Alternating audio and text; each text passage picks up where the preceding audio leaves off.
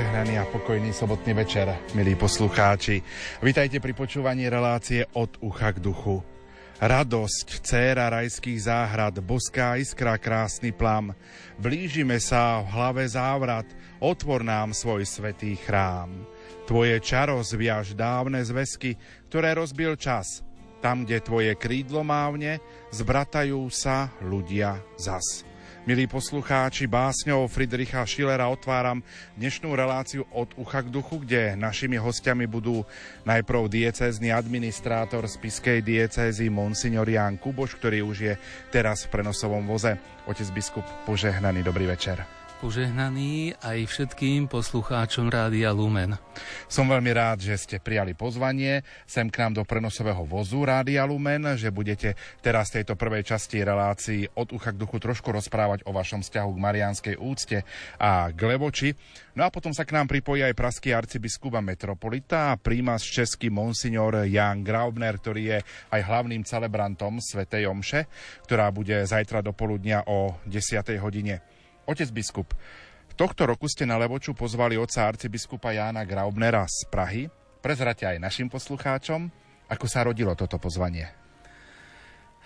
Toto pozvanie bolo e, súhrou zhody okolností, keďže v roku 2021 som s mojimi blízkymi priateľmi, kňazmi e, navštívil Olomouc a keďže pomocným olomouckým biskupom je aj biskup Jozef Nuzik, monsignor Jozef Nuzik.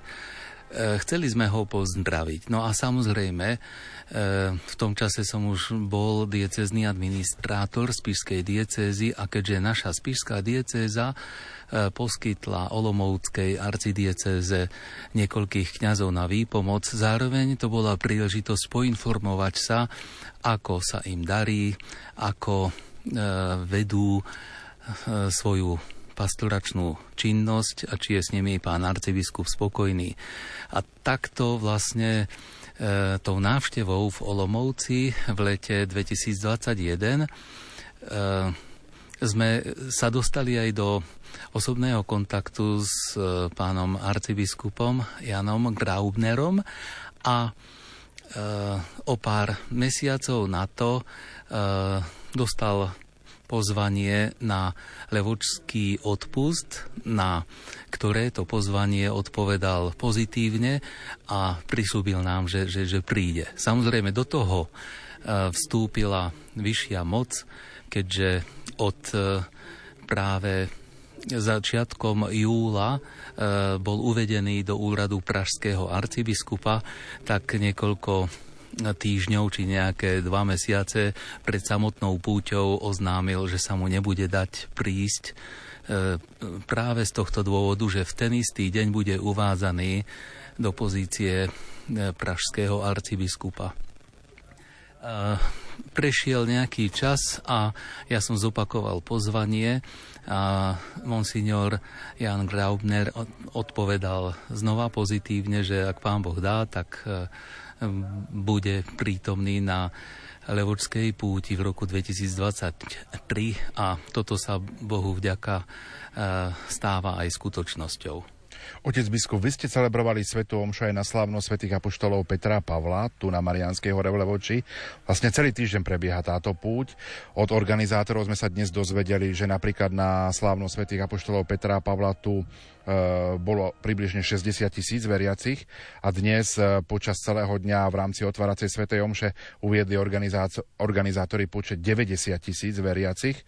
E, vnímate, že aj po období pandémie, ktoré sme prežili, že ľudia sa vracajú na Levoču? Áno, z môjho pohľadu je to tak a e, čisto z toho ľudského pohľadu teším sa, hoci si uvedomujem, že tak ako v jednej modlitbe dňa prosíme o to, keď sa modlíme vo Svetej Omši za církev, tak ak sa nemýlim, tak sú tam slova v tomto zmysle, že aby církev rástla počtom aj kvalitou, čiže to necitujem presne, ale eh, áno, počet je jedna vec, z čoho sa úprimne teším, ale práve mám nádej, že sviatosť zmierenia, ktorá je takýmto špecifikom a ku ktorému sa iste dostaneme e, v priebehu týchto dialogov, že Svetá spoveď nám pomáha stávať sa naozaj kvalitnejšími kresťanmi. Toto naše vysielanie počúvajú aj starí a chorí a tí, ktorí, sa nemohli, ktorí nemohli prísť fyzicky sem k nám do Levoče. Čo by ste adresovali týmto možno našim poslucháčom, ktorí možno majú taký svoj zdravotný krížik alebo problémy a sú takto s nami duchovne spojení?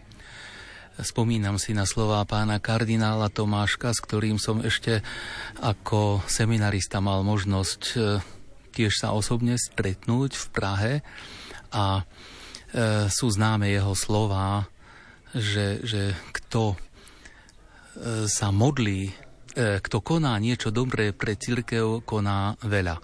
Kto sa modlí za církev, koná viac. A kto trpí pre církev, robí všetko. A v tomto zmysle práve tá obeta e, tých, ktorí sú už vekom pokročili a zoslabnutí chorobou alebo starobou, tak práve tá ich obeta je veľmi vzácnou hodnotou a veľkým prínosom pre život církvy a za toto vám chcem, milí chorí a, a trpiaci, naozaj vysloviť veľké poďakovanie. Tak a samozrejme, zaželať vám, aby ste mali okolo seba takých ľudí, ako sa dostalo Alžbete vlastne prejav tejto služby od samotnej Božej Matky, Panny Márie, aby ste aj vy mali okolo seba takýchto ľudí vnímavých a obetavých, ktorí sú ochotní poslúžiť a pomôcť. Otec biskup, poďme teraz trošku spoločne spomínať. Dlhé roky ste boli špirituálom kňazského seminára biskupa Jana Vojtašáka z Piskej kapitole a pamätám si, že keď som študoval eh, v kňazskom seminári, tak často sme prichádzali vlastne na Mariánsku horu v Levoči. Vám osobne bola blízka Mari- Mariánska hora v Levoči. Zmenil sa tento vzťah, keď ste sa stali e, pomocným biskupom monsignora Štefana Sečku? E,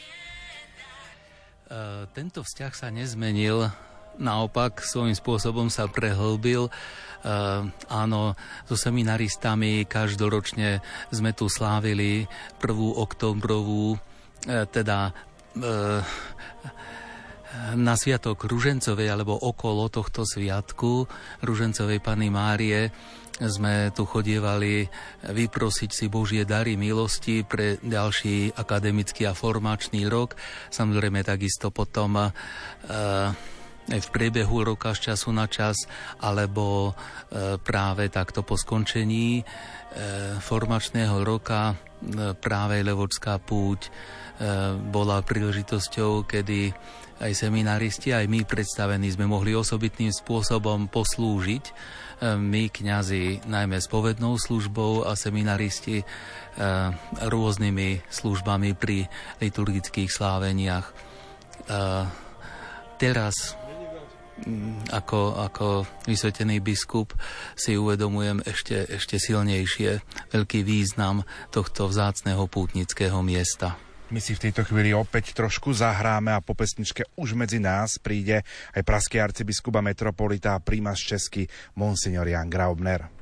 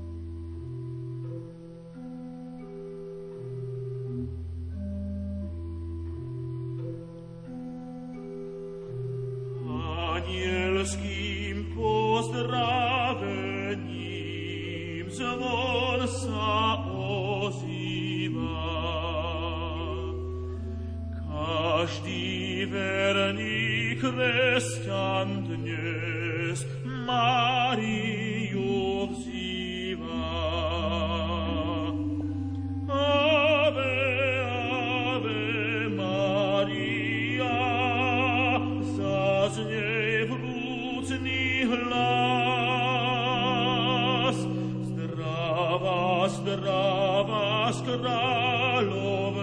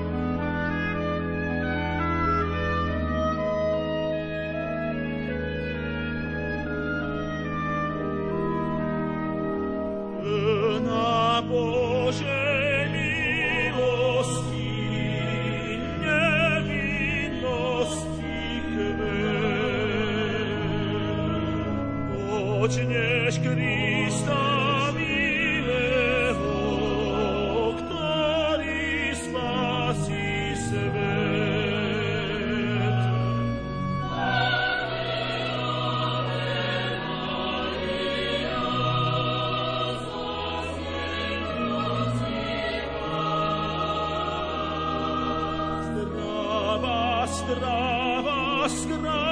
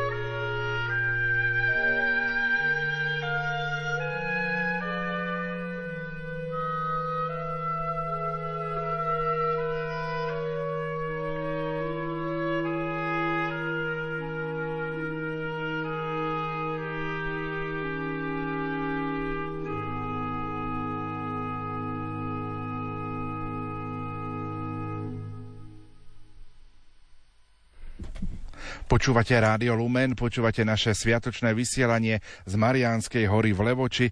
V relácii od ucha k duchu je našim hostom praský arcibiskup metropolita a primas český monsignor Jan Graubner. Otec arcibiskup, požehnaný dobrý večer. Dobrý večer všem posluchačom.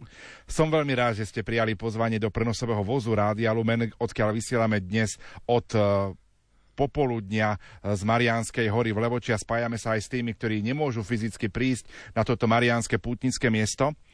Vy ste sa narodili e, v Brne a pochádzate zo Strážnice, ktorá hraničí blízko Slovenska. E, je vám teda blízka aj Slovenská republika, aj naše Slovensko?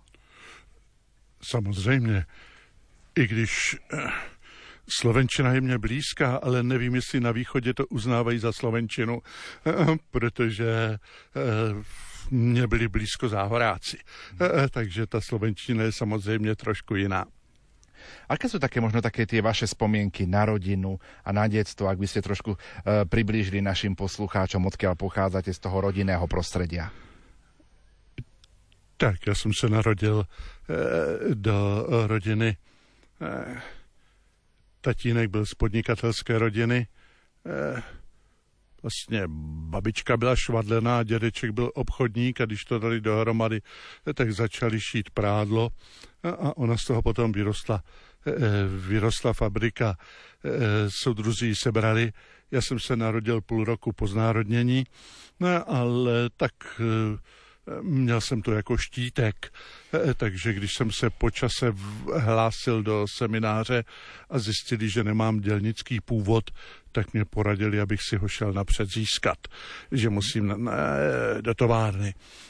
Ale, ale doma nás byl, bylo pět sourozenců, všichni ještě žijí a rodina to byla věřící, maminka přišla do strážnice z Plzně, Eh, kde za svobodná eh, byla katechetkou eh, a pak už, pak už ve strážnici neučila, ale myslím, že to dobře využila při výchově v rodině. Prichádzate sem do Levoče, keď sme spoločne rozprávali pred vstupom do tohto vysielania, tak nie ste v Levoči poprvýkrát. Čím vás možno oslovuje toto pútnické miesto? Především tím, že přitahuje tolik lidí. Eh, možná se divíte, že mluvím o lidech a ne o paně Marii, eh, ale eh, mně se zdá, že je zásadně důležité pro vztah k poutním místům, co tam prožijeme.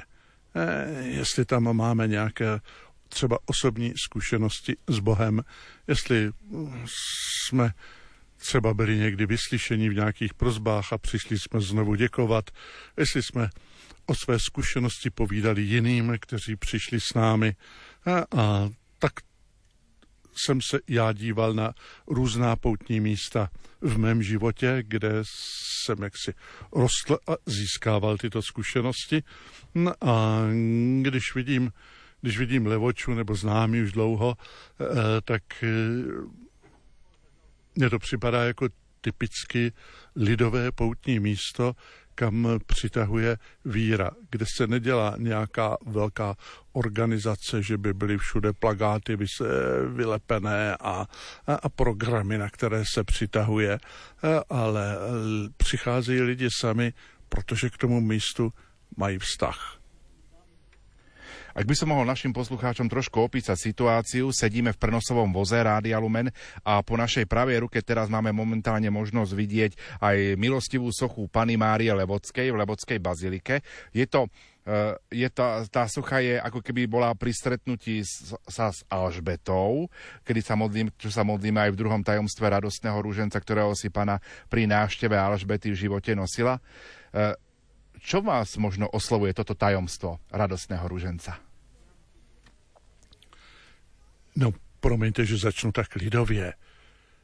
Potkají se dvě ženy a oni nedělají klebety. Oni oslavují Boha. Oni vydávají svědectví o Bohu.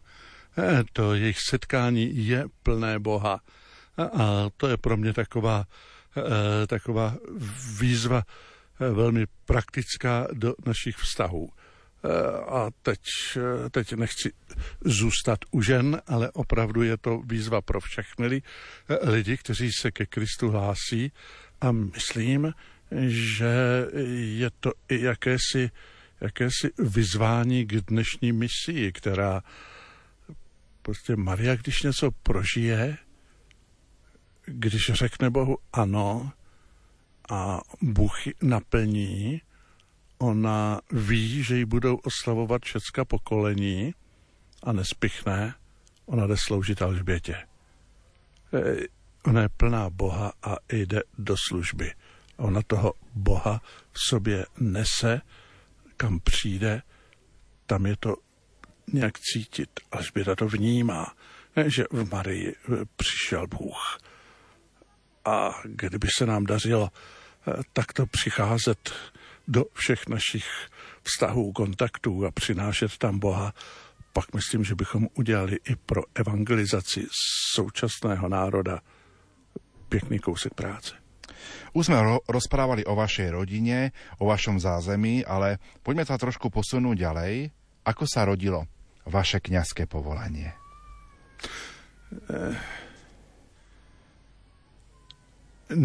Neumím říct nějaký rozhodující okamžik ale, ale musím říct, že jsem po kněžství toužil od dětství. E, nějak pokřtili mě Jan Bosko, e, když jsem četl životopis Jan Boska, byl mě sympatický a jsem si říkal, to je moje jméno. to je, to je moje cesta, ale samozřejmě bylo to takové dětské, když jsem ministroval, tak jsem se u oltáře nějak cítil dobře. Jako větší jsem pak ministranty vedl a, a, a dá se říct, že vlastně už když jsem vycházel ze základní školy a hlásil se na střední, tak jsem se hlásil na gymnázium, protože jsem chtěl být knězem.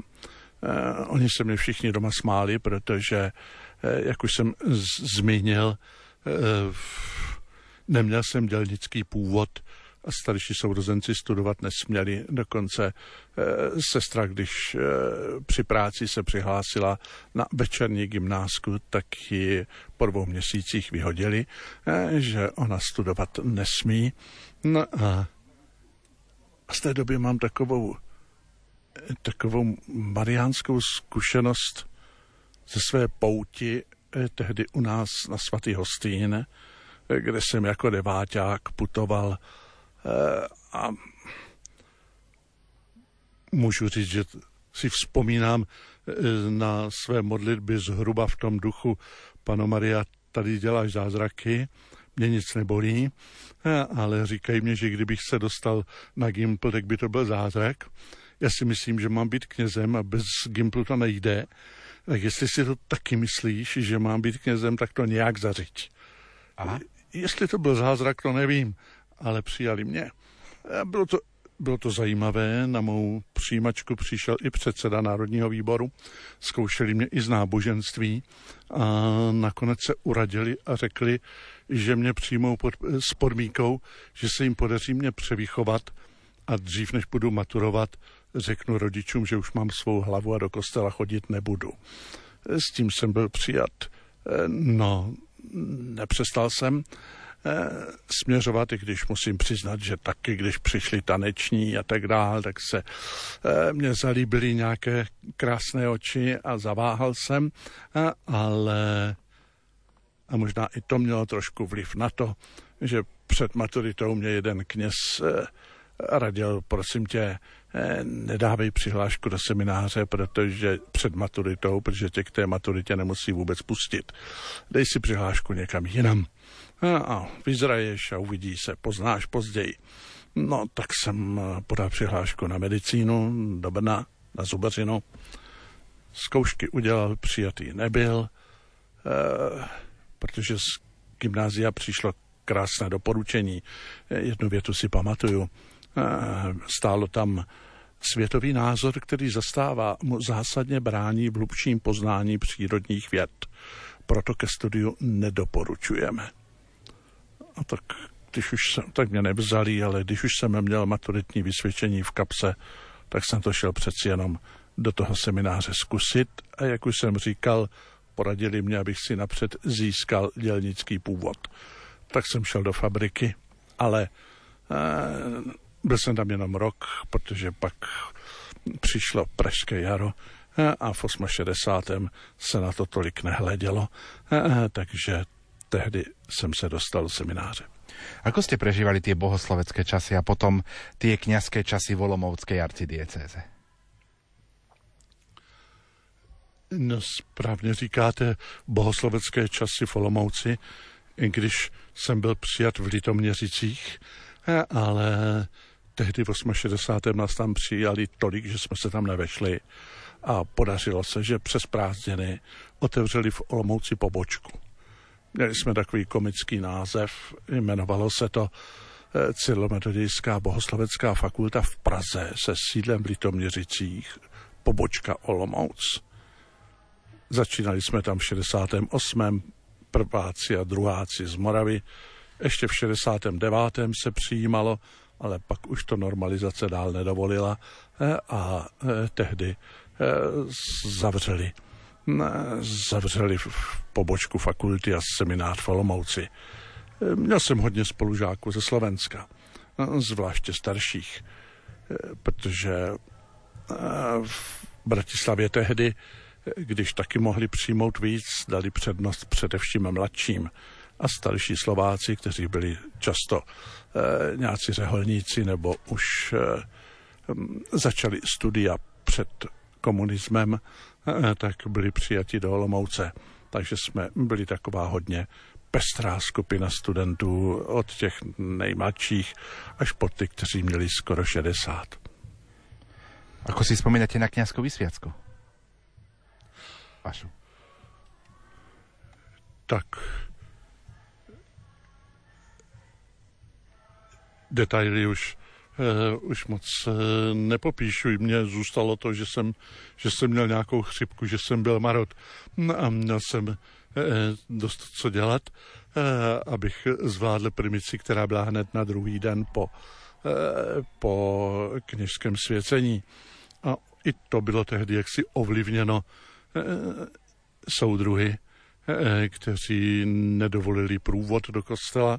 Uh, bylo, bylo nutné jít Eh, jít nejkratší cestou z kláštera do kostela eh, Pany Marie ve Strážnici, protože průvod byl zakázán. Ale tyto věci, které, na které se vzpomíná tak jaksi trošku z hořkostí, myslím, bylo důležité, že nám, že nám nedovedli vzít chuť, eh, s kterou jsme do toho šli. My si v tejto chvíli opäť trošku zahráme a po pesničke budeme v našom rozprávaní pokračovať.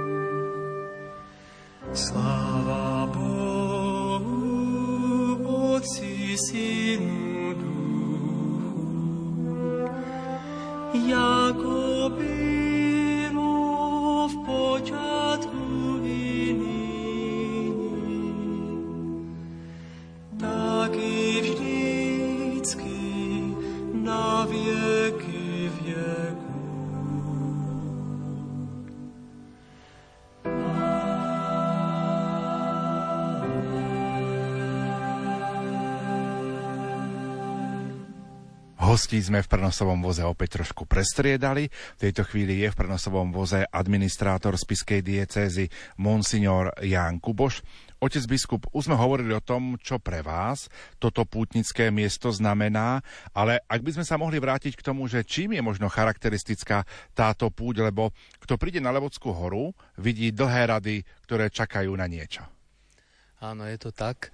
E, množstvo pútnikov e, považuje púť za dobrú vtedy, ak e, e, majú príležitosť prijať sviato zmierenia. E, každý z nás, ktorý je kresťan katolík a ktorý pravidelne, alebo možno aj menej pravidelne pristupuje k sviatosti zmierenia, vie, čo to znamená, keď môže výjsť zo spovednej miestnosti alebo zo spovedelnice očistený od hriechov, tak naozaj e, cíti akúsi ľahkosť, akési také povzbudenie, nadšenie, chuť do života, chuť e, konať dobro.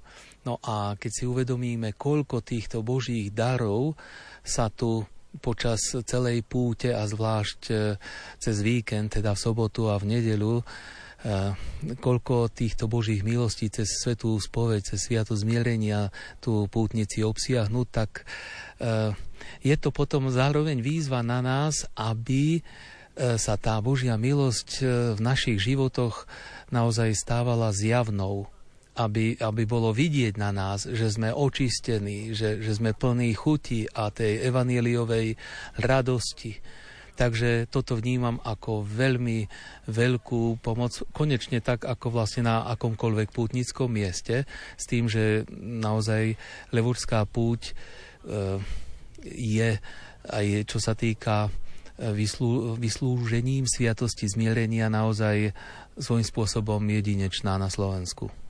Vnímali ste tieto levodské púte aj počas komunizmu? Áno, e, aj keď tá dostupnosť pred niekoľkými desiatkami rokov eh, nebola taká, aká je dnes, keďže dnes máme cez celú Spišskú diecezu diálnicu eh, od Ivachnovej až po tunel Branisko. Niekedy to tak nebolo a zvlášť z Oravy nebol taký jednoduchý prístup tu a napriek tomu chodievalo množstvo pútnikov a ja ako gymnazista a neskôr potom samozrejme už pravidelne ako seminarista chodíval som tu na Mariánsku horu a e, o to e, väčšiu radosť som mal, že som mohol byť na nejaký čas aj s reholnou sestrou Justínou, ktorá bola kostolníčkou v dnešnej bazilike svätého Jakuba dole v Levoči. A Levočská púť znamenala vždy takéto stretnutie tam v ich kláštornom dome a také vzácne povzbudenie aj tu na Mariánskej hore. Tak toto bolo také osobné umocnenie e, tejto levočskej púte. O to viac, že v 84. bola e, e, bol tento chrám na Mariánskej hore povýšený na baziliku Minor svetým otcom, vtedajším Jánom Pavlom, dnes už teda svetým. A toto akoby ešte viac prispelo, e, to, táto výsada a vyzdvihnutie e, tohto kostola tu na Mariánskej hore, ako by dalo takú naozaj pápežskú pečať, kde Bohu vďaka o niekoľko rokov, v 1995.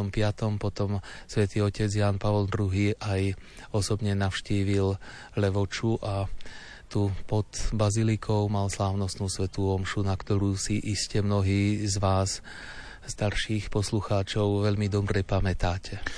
2025 to bude 30 rokov, ako navštívil toto pútnické miesto svätý Jan Pavol II, otec biskup. Ako si spomínate vy na tieto chvíle? Boli ste tu? Áno, bol som tu, e, zabezpečoval som aj nejakú pomoc, keďže e, na takúto akciu bolo treba veľa dobrovoľníkov, tak z farnosti sme zabezpečovali aj rozdávateľov svetého príjmania, alebo teda najprv e, pomocníkov do usporiadateľskej služby, No a takisto som vzal akoby za odmenu aj niektorých ministrantov, ktorí boli vďační. A hoci, ako si to dobre pamätáme, tá noc bola daždivá, ale ráno, keď začalo e, svítať, tak to slnko naozaj vnieslo veľkú radosť do duší všetkých prítomných a, a naozaj nastal ten pamätný deň, 3. júl, e, kedy potom sa teda objavila aj tvár a postava svätého otca pápeža Jána Pavla, čo naozaj s odstupom času vnímame ako jedinečnú historickú udalosť. Aká by mala byť taká tá správna úcta, e, mariánska úcta kniazá veriacich? Čo by ste povedali? E, Svetý otec pápež Pavol VI napísal encykliku, ktorá je rozsahom malička, je to taká malá brožúrka, e, kultus marialis, teda o pravej mariánskej úcte. No a zdôrazňuje sa tam, že naozaj pravá mariánska úcta nesie v sebe znak, že Kristus je v strede. Voláme to odborným slovom kristocentrizmus. A naozaj Pána Mária je tá, ktorá ukazuje na svojho syna. Spomeňme si, neukazuje na ňo teda prstom, tak ako na niektorých ikonách. E, to, je, to je symbolika, ale v Evangeliu ukazuje na neho slovami v káne Galilejskej. Urobte všetko, čo vám Ježiš prikáže, alebo čo vám povie. To znamená nie, čo, čo vám ja poviem, čo vám teda ako Matka Božia, ale ak Pana Mária e, má nejaké e, súkromné zjavenie niekomu, tak vedzme, že ona len umocňuje to, čo už nájdeme v Evanieliu. Napríklad výzvu k pokániu. Veď pán Ježiš takto začal verejné účinkovanie slovami kajajte sa a verte Evanieliu. A toto Pana Mária iným spôsobom, inými slovami e, prízvukuje napríklad vo svojich zjaveniach vo Fatime. Zajtra bude hlavným celebrantom praský arcibiskup, primáš Český a predseda Českej biskupskej konferencie. Možno teraz položím takú hypotetickú otázku, ale ako by možno do budúcnosti mohla vyzerať spolupráca medzi Českou a Slovenskou biskupskou konferenciou? Áno, môžeme nadviazať na tie prvé roky ešte e, spoločného štátu, ktorý niesol označenie ČSFR, Československá federatívna republika. No a po rozdelení e, bývalého Československa e, sa rozdelili aj konferencie biskupov, však oni boli aj vtedy samostatné jednotky, ale častejšie teda nejak sa aj schádzavali a, a tá spolupráca bola intenzívnejšia. Mám nádej, že vlastne ako keby bol pred nami nový začiatok takejto spolupráce, keďže aj na ostatnom zasadnutí v júni v Badíne sme eh, konštatovali a teda dohodli, že najbližšie zasadnutie konferencie biskupov Slovenska bude spoločné zasadnutie E, pri Brne, myslím sa to volá Vranov u Brna, a kde bude spoločné zasadnutie Českej a Slovenskej konferencie biskupov a toto sa môže stať takým počiatkom akéhosi obnoveného spolupracovania aj do, do blízkej budúcnosti. Otec biskup, chcem sa poďakovať za to, že ste prijali pozvanie do tohto prenosového voza, do relácie od ucha k duchu a že ste aspoň takto na chvíľočku mohli byť aj s poslucháčmi Rádia Lumen, ktorí nás dnes večer počúvajú. Veľmi pekne ďakujem za pozvanie, pozdravujem všetkých poslucháčov a zahrňam vás všetkých aj do svojich modlitieb. Pán Boh zaplať. Ďakujeme veľmi pekne, to bol diecezný administrátor spiskej diecézy Monsignor Ján Kuboš.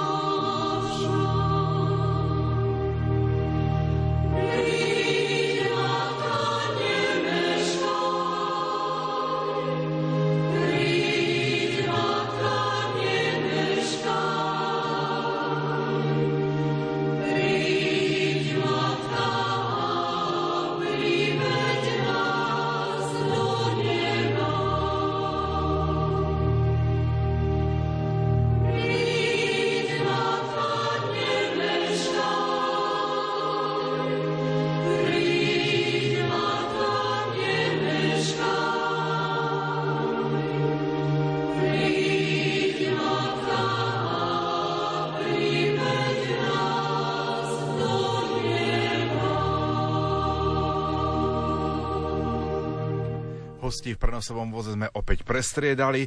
Opäť je našim hostom praský arcibiskup metropolita primáš český monsignor Jan Graubner. Otec biskup za biskupa vás menoval svätý Jan Pavol II v marci 1990. Boli ste pomocným biskupom arcibiskupa Františka Vaňáka. Tak, áno. Aké sú vaše spomienky na tieto chvíle? No byly to chvíle velmi, velmi převratné, eh, kdy člověk tak jako trochu nevycházel eh, z údivu úžasu. Eh, už to jmenování bylo tak, já jsem do té doby byl obyčejným farářem na malom městě na venkově a zavolal si mě biskup Vaňák a suše mě oznámil, svatý otec vás chce jmenovat pomocným biskupem a čeká na váš souhlas. E, moje reakce byla na to já nemám. A, a biskup mě říká, ale já jsem se vás na to neptal. Já jsem se vás ptal na to, jestli poslechnete svatého otce. Říká, no, poslušnost jsem sliboval. Říká, no tak, tak můžeme napsat, že přijímáte. Takový, takový byl velmi rychlý začátek, ale snad stojí za to připomenout, že, e, že vlastně v tom 90. roce eh, svatý otec jednal velmi, eh, velmi rychle, eh, protože možná, možná myslel na 68. rok, jak to rychle u nás sklaplo, tak chtěl jednat co nejrychleji a vlastně 14. února byli tehdy jmenováni diecezní biskupové do celého Československa a 17. března pak pomocní biskupové, dva do Prahy, dva do Olomouce a dva do Trnavy, takže jsme byli jmenováni v ten, v ten samý den. On potom aj navštívil Velehrad, pápež Jan Pavol II, myslím, že 22. apríla do poludnia. Áno. A potom popoludní prišiel do Bratislavy. Áno, je to tak. E, to byl opravdu tak, e, tak uspěchaný čas, že, jak říkám, byl bylo jmenování biskupů.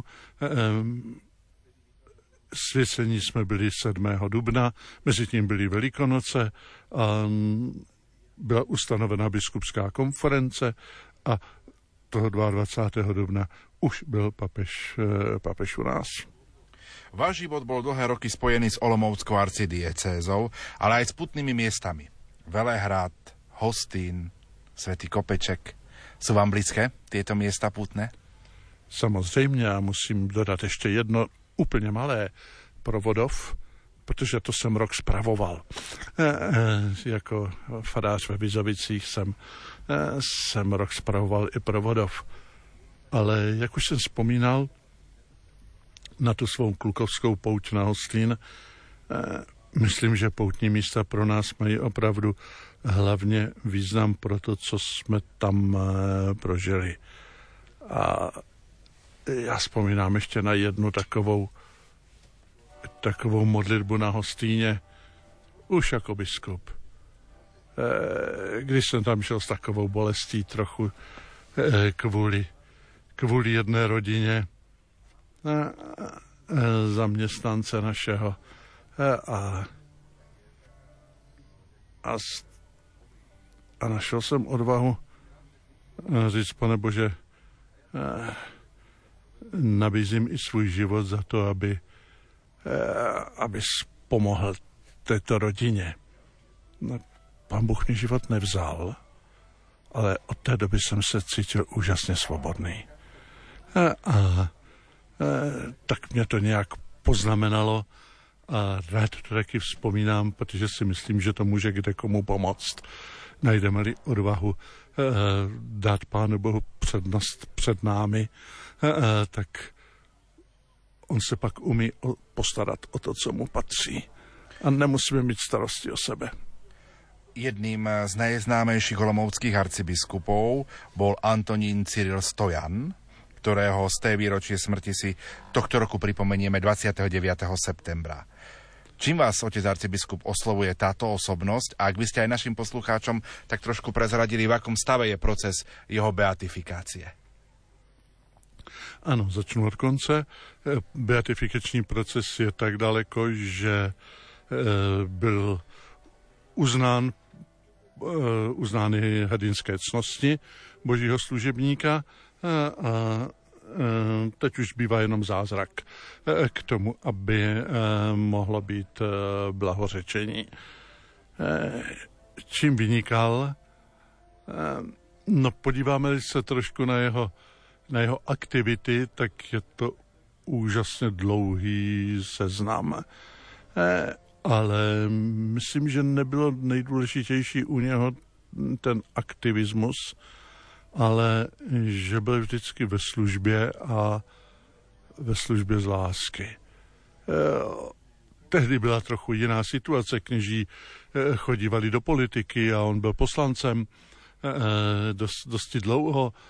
A mě zaujalo, že i lidé z jiných stran o něm byli schopni říct, že když v parlamentě o něco bojoval, že to bylo vždycky pro dobro chudých. A ta jeho blízkost lidu byla opravdu velká. On má velký podíl na obnově Hostýna i Velehradu a nejen stavební, ale, ale že tam, řekněme, znovu naučil lidi chodit.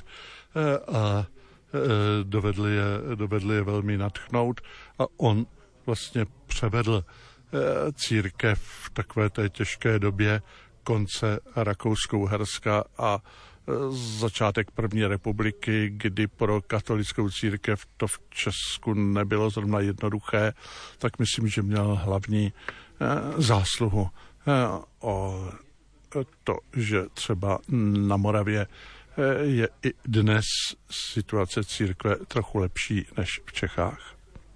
Pomerne neznámym pre verejnosť je aj osud iného olomovského arcibiskupa, Jozefa Karola Matochu, ktorý bol dlhé roky aj internovaný. Tohto roku bolo 75 rokov od jeho biskupskej konsekrácie.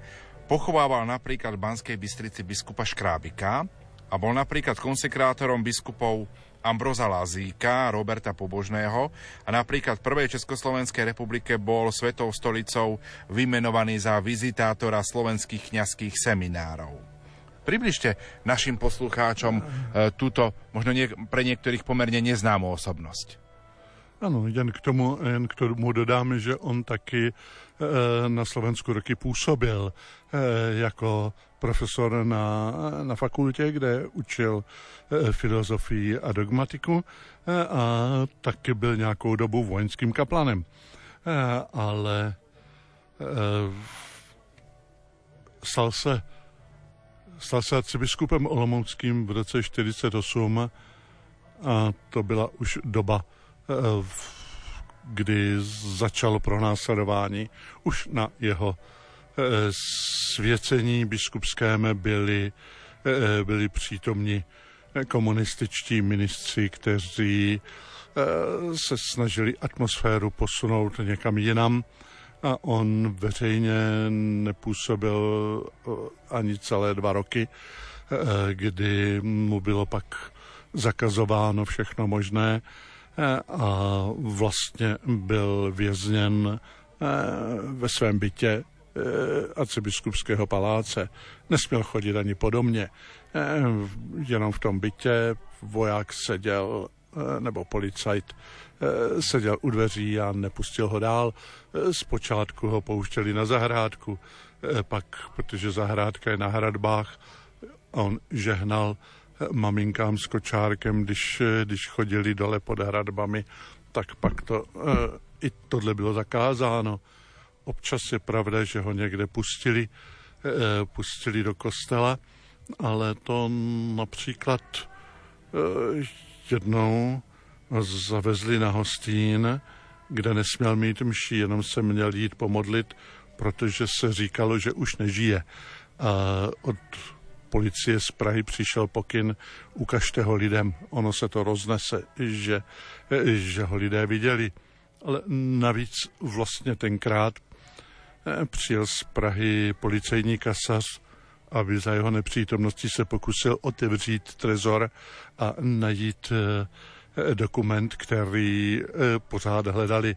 Matocha byl totiž poslední z katolických biskupů v Římě před komunismem a oni byli přesvědčeni, že on přivezl ty tajné směrnice, jak se má církev podzemí řídit. Ale ne, jak si, je trošku humorné, ale ten, tomu kasaři se to nepodařilo otevřít, takže se tam nedostal. Deset let žil takhle v domácím vězení bez návštěv, i když měl slavit sedmdesátku, tak ani sestra s rodinou ho nesměli navštívit, pouze mohli policajtovi odevzdat dot. Nesměli ho vidět. Zemřel úplně sám. Ale mezi tím připomeňme, že asi po pěti letech takovéhoto vězení tvrdého eh, mu přišli nabídnout, eh, že kdyby měl rozum, a byl ochoten s režimem spolupracovat, že by mohl fungovat. A podle policejních zápisů jim tehdy odpověděl, hrobaře církve já dělat nebudu. Morava má vrelý vzťah aj k Matke Božej a tento mariánsky vzťah alebo vzťah Matke Božej, otec arcibiskup je vám určite aj veľmi blízky. Bola a je táto úcta takým duchovným prínosom pre vašich bývalých diecézanov? Mariánska úcta? Zcela, eh, zcela určitě. Už jsme hovořili třeba o svatém Hostíně nebo i o mém vztahu eh, tam eh, k tomuto místu a myslím, že, že toto místo je opravdu je tam řada jiných poutních míst mariánských taky, ale že stále živé. A musím, nebo mohu připomenout eh, takovou jednu, eh, řekněme, novodobou eh, tradici. Na začátku 90. let eh, jeden vesnický hasič z Kašavy eh, pomáhal synovi na stavbě domku a utrhl se s ním eh, nákladní výtah. On si rozdrtil paty, lékaři mu řekli, že už nikdy chodit nebude a on jak tak dlouho ležel, tak slíbil paně Marii, že kdyby se uzdravil, že bude vodit hasiče na hostín. On se uzdravil natolik, že chodil o francouzské hory a svůj slib splnil. Přivedl tam jejich okrsek 140 hasičů. A od té doby se ta pouť tak rozvinula, že po pár letech tam eh, nechyběli ministři a, a, a politici, kteří říkali, no, že se tam musí ukázat, protože větší hasička, hasičská akce v republice není. Dneska mám dojem, že svatý Florián patří k nejuctívanějším svědcům na Moravě. Ale ono to nezůstalo jenom u, u Floriána. Oni se pak rozběhli lesáci s myslivcema, Eh, kteří tam eh, slaví svatého Huberta. Jednou za mnou přišel včelař ze Vsetínska a říká, proč tu děláte diskriminaci? A říkám, proč, co? Říká, no vy tu děláte poutě hasičů a děláte poutě myslivců a proč neděláte poutě včelařů? Říkám, no protože ještě nepřišli. A od té doby, už je to víc jak deset let, tam každým rokem je taky poměrně velká pouť včelařů. Tak dokonce při páté pouti už to nazvali Mezinárodní pouť a postavili tam velkou sochu svatého Ambrože, svého patrona. A tak cítím, že mariánské poutní místo je přitažlivé pro mnoho lidí. Nejsou všichni úplně řeknu kostelový, ale eh, mnozí třeba z těchto těch společenství se tam přidají a zažijí tam něco pěkného a těší se, že přijdou znovu. Snad jim pán Bůh milost víry prohloubí. My si v tejto chvíli opäť trošku zahráme, aby sme si odýchli aj pri nosovom voze a po pesničke budeme v našom rozprávaní opäť pokračovať. s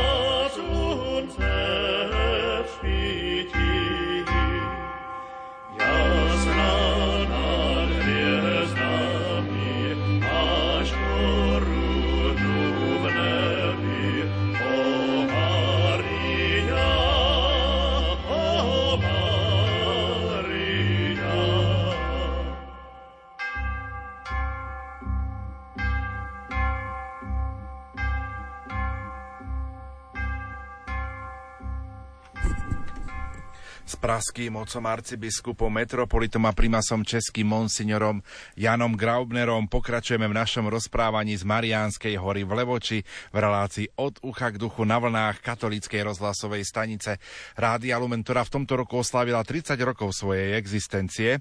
Otec arcibiskup, pred rokom vás pápež František vymenoval za praského arcibiskupa.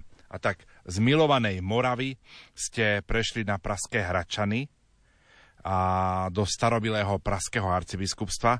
Aké boli tie vaše prvé dojmy, pocity e, s odstupom času teraz, keď to môžete povedať po tom menovaní?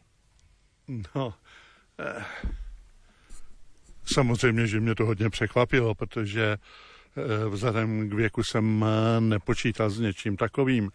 A, a začalo to taky tak trochu zajímavě. E, dostal jsem vzkaz, že z Říma se k nám nemohou dotelefonovat, ať zavolám.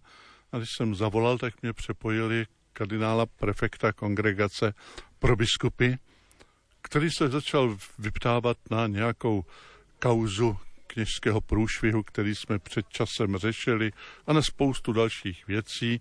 Mně to bylo zvláštní, proč se zrovna z této kongregace ptá na témata, která patří jiným.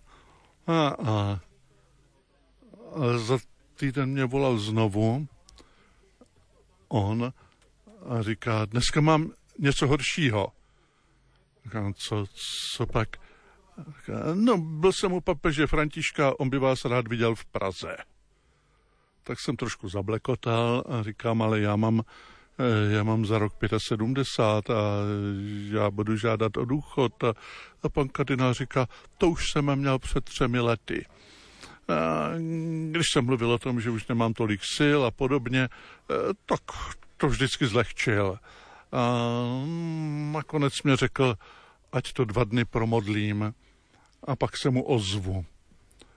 Tak přiznám se, že jsem po dvou dnech teda odpověděl, e, zopakoval jsem argumenty mého věku a ubývajících sil, ale ale připomněl jsem, eh, že jsem, nebo přidal jsem, co jsem si vzpomněl v modlitbě, že když mě trápil covid, který jsem měl hodně vážný, eh, a jsem se už loučil s životem, tak jsem tehdy nějak řekl Pánu Bohu,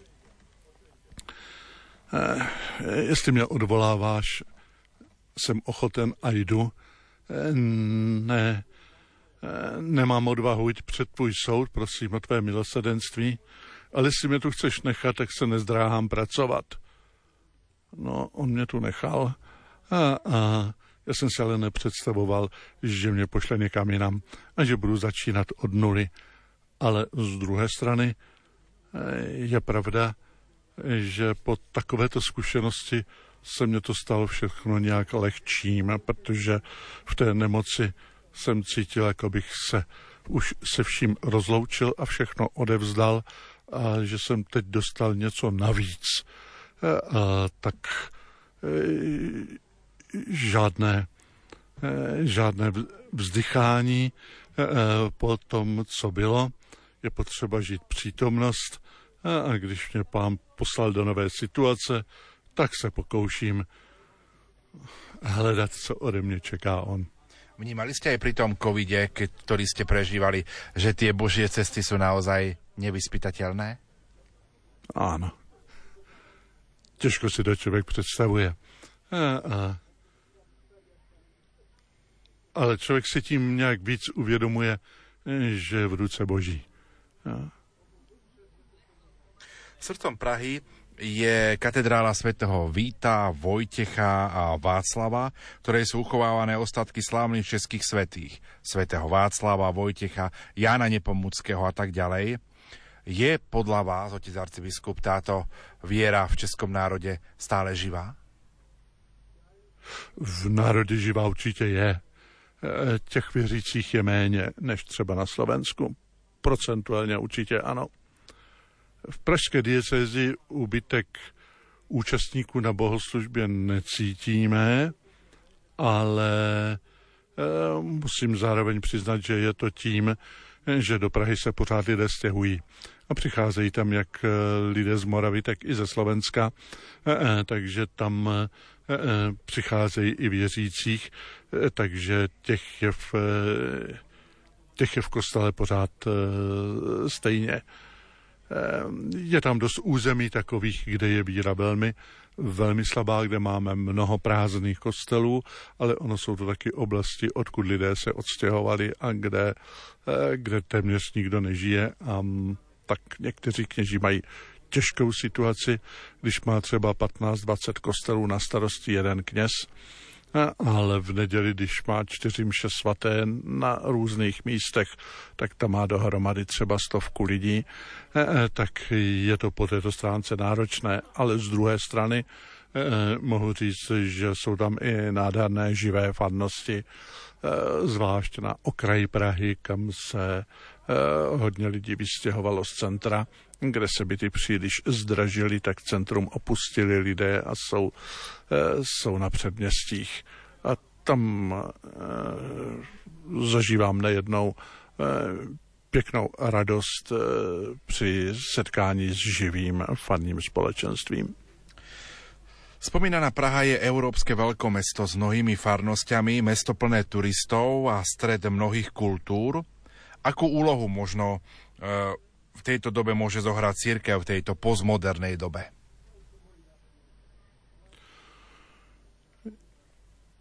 Já myslím, že k té postmoderně patří taky například přílišné soustředění se na sebe a zpřetrhávání vazeb nebo neschopnost vytvářet vztahy. A tady myslím, že církev eh, může být přínosná i pro lidi nevěřící právě tím, že ty vztahy vytváří. Křesťan, který má radost z daru víry, tu víru chce dalším předávat. Kdo se cítí obdarovaný, chce darovat dál. Víra je taky vztah. A, a bez víry se nelze líbit pánu. K víře patří láska láska, která je vztahem, jestli jsme se otevřeli Duchu Svatému a necháme ho v sobě milovat, eh, pak eh, vytváříme vztahy. A to si myslím, že je jedna z velmi důležitých věcí nebo úkolů pro eh, církev v dnešním světě. Tím bychom mohli pomoct i rodinám, aby uměli i v té těžké zkoušce, která dneska na rodiny přichází, obstát a předat nejen život, ale i víru a lásku dalším generacím. Otec arcibiskup, ako by mohla do budúcnosti vyzerať spolupráca medzi Českou a Slovenskou biskupskou konferenciou? Už otec biskup Jan, čo si naznačil v predchádzajúcom rozhovore, že sa bude konať na jesen spoločné zasadnutie Českej a Slovenskej biskupskej konferencie, ale ako by možno do budúcnosti, do budúcnosti táto spolupráca mohla vyzerať? Nebude to první setkání, my jsme se už eh, setkali, eh, setkali víckrát, jak na Moravě, tak, eh, tak na Slovensku. První a základní bod je, myslím, výměna zkušeností a vzájemné povzbuzení. To považuji za, za hlavní. No, ale neznamená to, že bychom nemohli dělat i docela, docela konkrétní projekty a myslím, aspoň teď při přípravě toho podzimního setkání hledáme právě ta témata, kde bychom kde bychom mohli konkrétní věci dělat společně, protože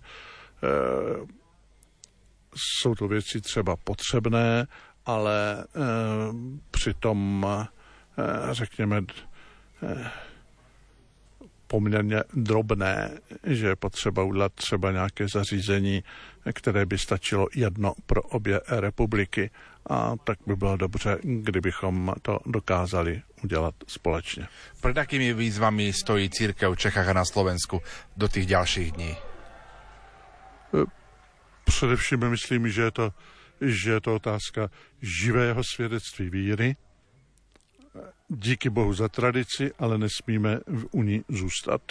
Máli žít církev v budoucnosti, je třeba, abychom z Evangelia prakticky žili a vydávali svědectví společnosti, protože eh, Ježíš nám říká, vy jste sůl země, vy jste světlo světa, nemůžeme si to nechávat pro sebe. Tento svět potřebuje světlo církve. Aj medzi vašimi predchodcami na Praskom biskupskom stolci boli veľké osobnosti. Napríklad kardinál Jozef Berán, František Tomášek, Miloslav Vlk, či žijúci otec kardinál Dominik Duka. Ktorý z nich je vám možno taký blízky? Já myslím, že každý trochu jiným, jiným způsobem, ale, ale pokud řeknu blízký, Eh, tak eh, nejvíc asi kardinál Vlk, eh, kterého jsem jako už jako kněz i jako biskup léta osobně znal a stýkali jsme se a hodně jsme z toho spolu prožili. S Velehradom je úzko spojená aj cyrilometodská myšlienka. Práve 5. júla budeme sláviť slávnosť slovanských vierozvestov, svätých Cyrila a Metoda. Aký odkaz by títo slovanskí vierozvestovia dali v súčasnej dobe nám? Čo myslíte? Domnívám se, že by nám asi e, řekli, pusťte se do nové evangelizace. My jsme vám evangelium tehdy přinesli a dneska jsou mezi vámi mnozí, kteří ho neznají, tak e, jim ho přineste. My jsme vám tehdy evangelium přeložili do vaší řeči.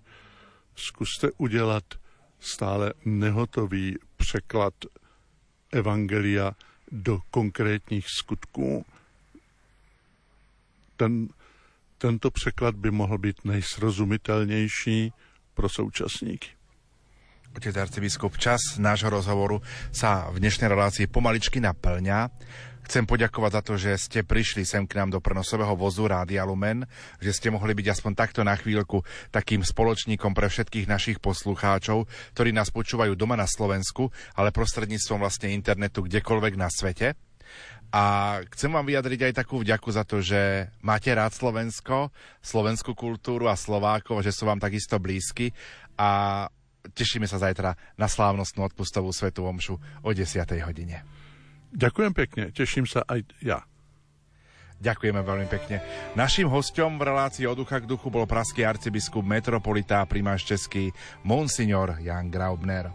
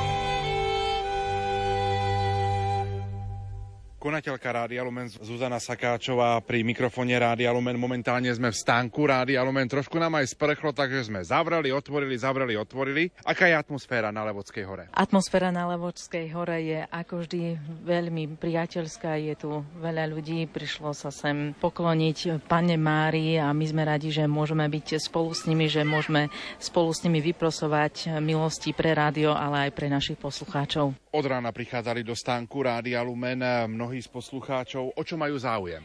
Najväčší záujem je zapísať si úmysly, za ktoré sa modlia naše kňazi pred modlitbou posvetného rúženca a pred modlitbou Aniel Pána. No a potom sú to tie naše oblátky jubilejné, ktoré naozaj sú, sú výborné a ľudia majú o ne záujem si ich dať ku káve. Dokedy bude stánok Rádia Lumen na Hlevodskej hore? Sme tu počas celej Levočskej púte, takže budeme odchádzať s poslednými pútnikmi v nedeľu po obede. Tvoj odkaz pre všetkých, ktorí počúvajú e, naše vysielanie, ktorí na Levo nemôžu prísť osobne, ale e, sú tu prostredníctvom nášho vysielania. Tak čo by si odkázala všetkým? Našim poslaním je tvoriť spoločenstvo nás, tých, čo pracujeme v Rádiu Lumen, s vami, našimi poslucháčmi, s našimi biskupmi a v centre tohto spoločenstva je Boh. My sme prišli sem na Marianskú horu v Levoči sa pomodliť a upevňovať aj naše spoločenstvo s našimi poslucháčmi. Takže budeme myslieť na vás všetkých, ktorí ste nemohli prísť sem sa e, pomodliť k Pane Mári a stretnúť sa s vami. Budeme na vás myslieť v modlitbách a budeme radi, ak e, nás budete počúvať a spolu sa spájať s nami aspoň cez ETR Rádia Lumen. Všetkých No a v tejto chvíli má slovo aj emeritný levodský dekan Monsignor František Dlugoš. Tu je zo pár jeho myšlienok, ktoré povedal počas dopoludňajšej homílie počas Fatimskej soboty v rámci Svetej Omše.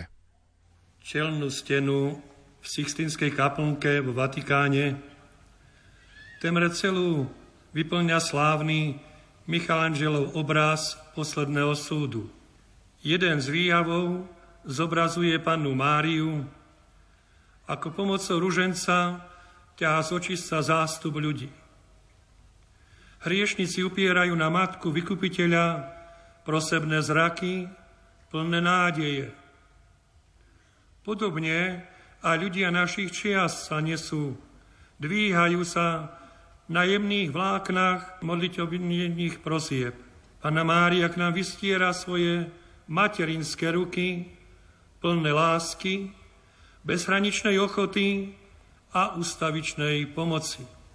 Drahí oltárni spolubratia, bratia a sestry, milí mariánsky pútnici, vo Fatíme sa koná každý večer na mieste zjavenia o pol deviatej modlitba ruženca v portugalčine a v jazykov národov, ktoré sú tam zastúpené pútnikmi. Nasleduje sprievod so sviečkami a sochou Fatimskej Pany Márie okolo celého námestia, ktorým znie spev Fatimské Ave.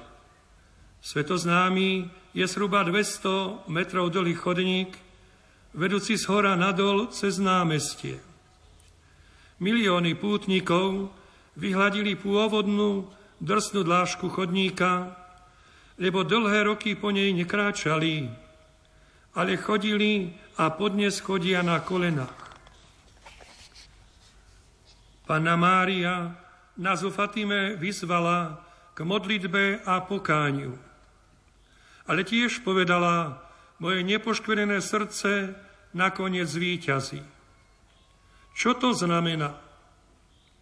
Srdce otvorené Bohu, srdce očistené Božou milosťou je silnejšie ako najmodernejšie zbranie. Márino Fiat, slovo jej srdca, zmenilo dejiny sveta, pretože uviedlo na tento svet spasiteľa sveta. Zlý má moc v tomto svete. Vidíme to a ustavične sa o tom presviečame. Má moc, lebo naša sloboda sa neustále nachádza, necháva odvádzať od Boha. Ale odkedy má sám Boh ľudské srdce Ježišovi Kristovi, sloboda rozhodnúť sa pre zlo už nemá posledné slovo. Platia slova svätého písma. Vo svete máte súženie, ale dúfajte, ja som premol svet. Bratia a sestry, láska nebeskej matky nás učí, ako sa môžeme stať maličkými. Maličkými uprostred tohto veľkého sveta. Ako sa nemáme hnať za vecami, ktoré sú príliš veľké, ale ako dať prednosť pokore srdca. Pokore v našom správaní, v našich slovách, v našich pohľadoch.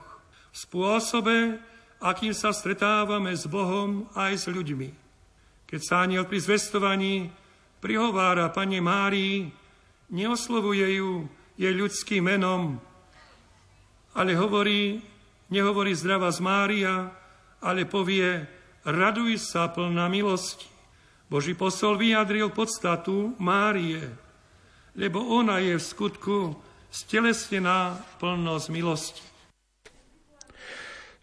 Toľko naše vysielanie z Mariánskej hory v Levoči, kde sme ponúkli zaujímavý program od 17. hodiny a ponúkli sme aj rozhovor s otcom arcibiskupom Monsignorom Jánom Graubnerom a diecezným administrátorom spiskej diecézy Monsignorom Jánom Kubošom. Zajtra sa stretneme do poludnia o 9. hodine 50. minúte, kedy vám ponúkneme priamy prenos hlavnej odpustovej svetej omše. V tejto chvíli sa končí relácia od ucha k duchu. Za pozornosť vám ďakuje aj vysielací tým zložení majster zvuku Jaroslav Fabián a Peter Ondrejka, hudobná redaktorka Diana Rauchová a moderátor Pavol Jurčaga. Dobrú noc a do počutia z Levoče.